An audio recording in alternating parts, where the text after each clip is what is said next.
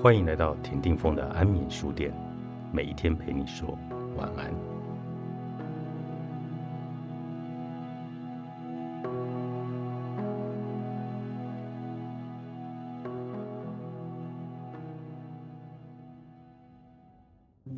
另一个是充满戏剧张力的三角关系案例，三人就像在演八点档，有对夫妻在同一个单位工作。丈夫是中介主管，太太是辖下的组员。单位来了一个年轻的女性，带新人的工作自然是身为主管的丈夫。没想到，太太开始没有安全感，整天疑神疑鬼，随时留意两人动态，是不是一起离开办公室，是不是一起回公司。由于太太太过紧迫盯人，新人被弄得很紧张，连丈夫都快抓狂。这样的状态持续好几年。最终，丈夫选择离职，两人以离婚收场。团队组员只剩下太太与这位新人。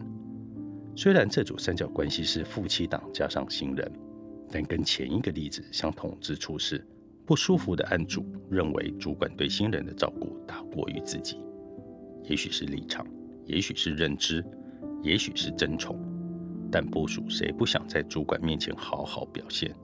然而对中介主管而言，部署求表现原本是好事，可是，一旦陷入了三角关系、恶性竞争，就会变成恶斗内耗，甚至扩大为连锁性的三角关系。如此一来，不仅不利于个人，对团队的绩效表现也会有很大的影响。当中介主管面对这些剪不断、理还乱的人际关系，最后常常会是无奈的两手一摊：我为什么还要增援待人呢？中介主管最深的感叹是，自己在基层时只要做好分内的事，专心冲绩效就可以；但成为主管以后，对上要符合公司的目标，要与平行的同才合作，对下还要做人员辅导，不仅责任加重，还可能被部属们情绪勒索。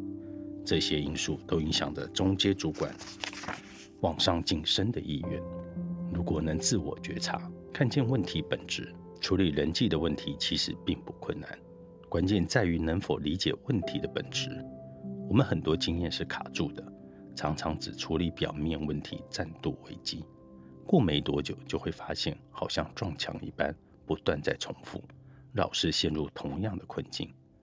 较容易观察到的是，两人之间焦虑太强，或是冲突太过频繁，以致两人关系无法复合。很多人会自动减少来往。甚至不来往，这就是先前提到的从疏离到情绪隔离的状态。然而，焦虑需要出口，因此自然转移到三角关系上。健康一点的三角关系是把时间用在运动、社交活动、宗教或者成长课程。相反的，有些人则呈现在健康上，例如内分泌失调、自律神经系统或免疫系统失调。造成睡眠障碍或者生理疾病。